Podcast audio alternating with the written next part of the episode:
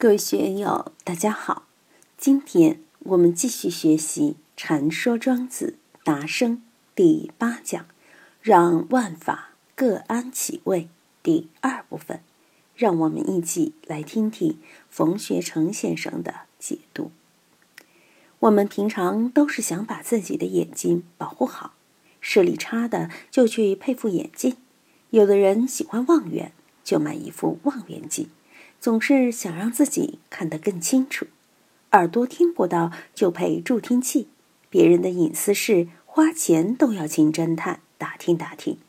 就像电视剧《大明王朝》讲嘉靖皇帝和海瑞的故事，嘉靖皇帝说：“十步之内必有芳草，芳草多啊，王府里有，寡人住的内宫有，大内有，锦衣卫有，司礼太监那儿都有。”嘉靖皇帝说的芳草是什么？就是眼线耳报，就是说你的手脚通天，眼线密布朝廷内外，耳报眼线也不是好当的，哪天皇上知道了，就会要你的命。古代的格言警句就有这么一说：察见渊鱼者不祥。所以望其肝胆，移其耳目。看起来只有简单的八个字，体会起来确实是妙不可言。我们怎样在日常生活之中望其肝胆，移其耳目？这可是一个真实的修为功夫。佛缘老和尚经常说：“哎呀，我现在老了，眼睛看不见，耳朵听不见。他真的眼睛看不到吗？耳朵听不到吗？他清楚的很，他眼睛看得到。”耳朵也听得到，但就是不往心里去，这就是一种修为功夫。我现在也在学当聋子、当瞎子，但还没有学到位。有时候心一热，脑袋一热，还是有点慷慨激昂，这都是修为不到位。如果能把激愤之情化掉就好了。下面一句：“茫然彷徨乎尘垢之外，红尘滚滚。”我们都在红尘中浸泡，红尘中的名闻利养、酒色财气都在污染人。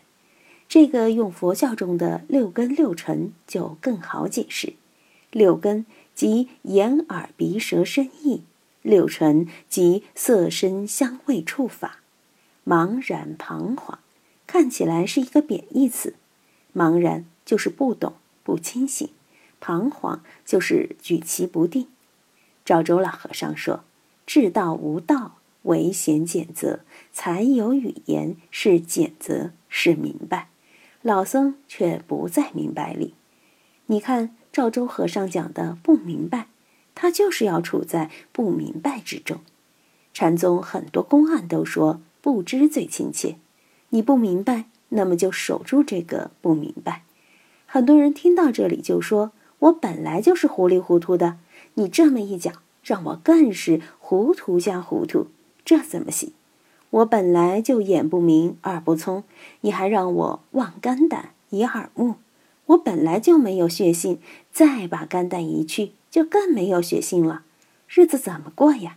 真的到了身如槁木、心如死灰的程度，那还像个人吗？很多人就是有这个疑惑。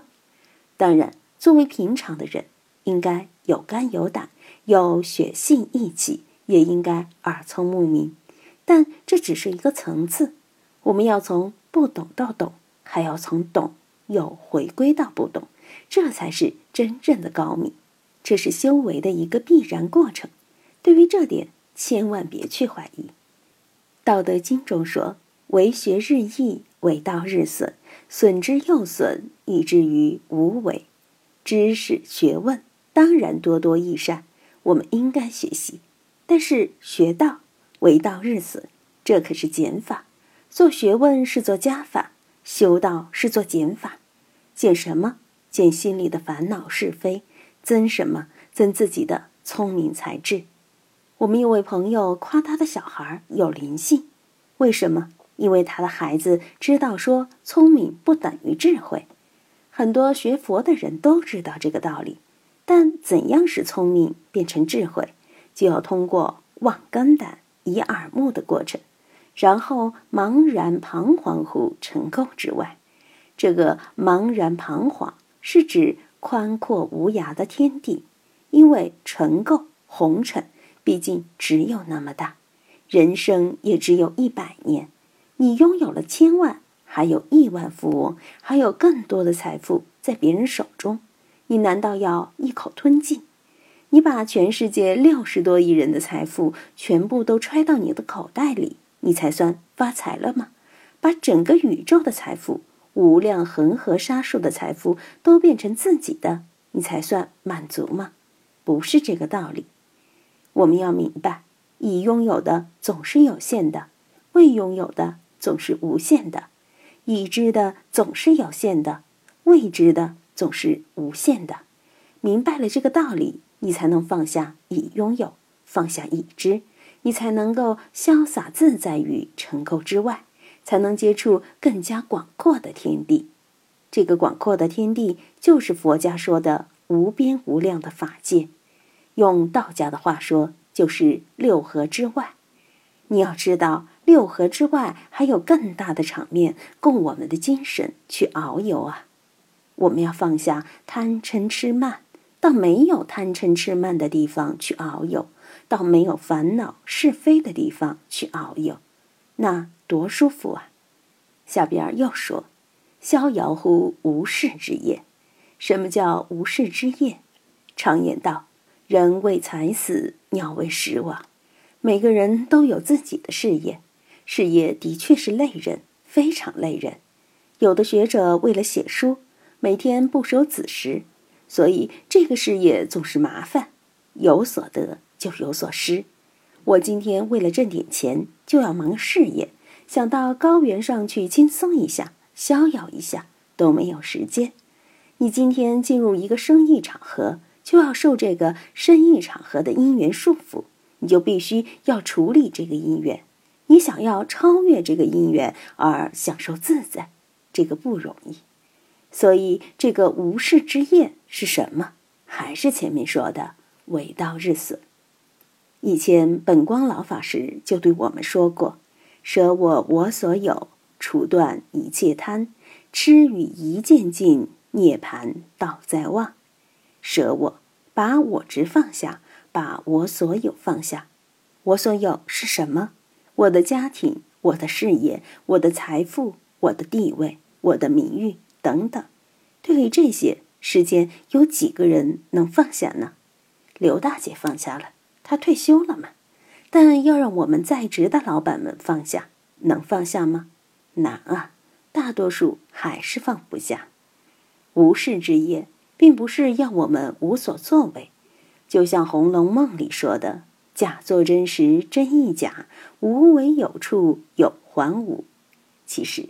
《红楼梦》的语言就是太虚幻境，他从庄子里把这些语言调出来，融汇佛教因果关系和万法皆空的理念，稍加铺张，就写出了一部巨著。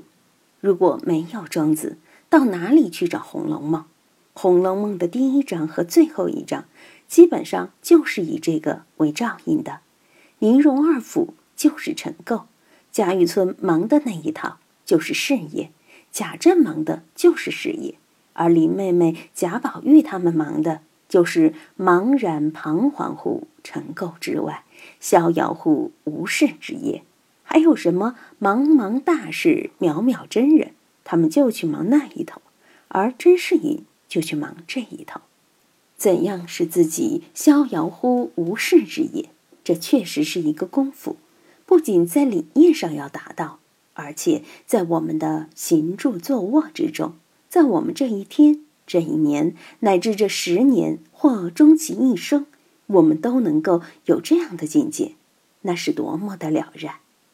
佛教里讲无学位，也是讲无为法，那是佛的境界，菩萨都没达到这个境界，只有到了佛的境界，才能算达到无学位，那可是把一切放下，进入真正的无为。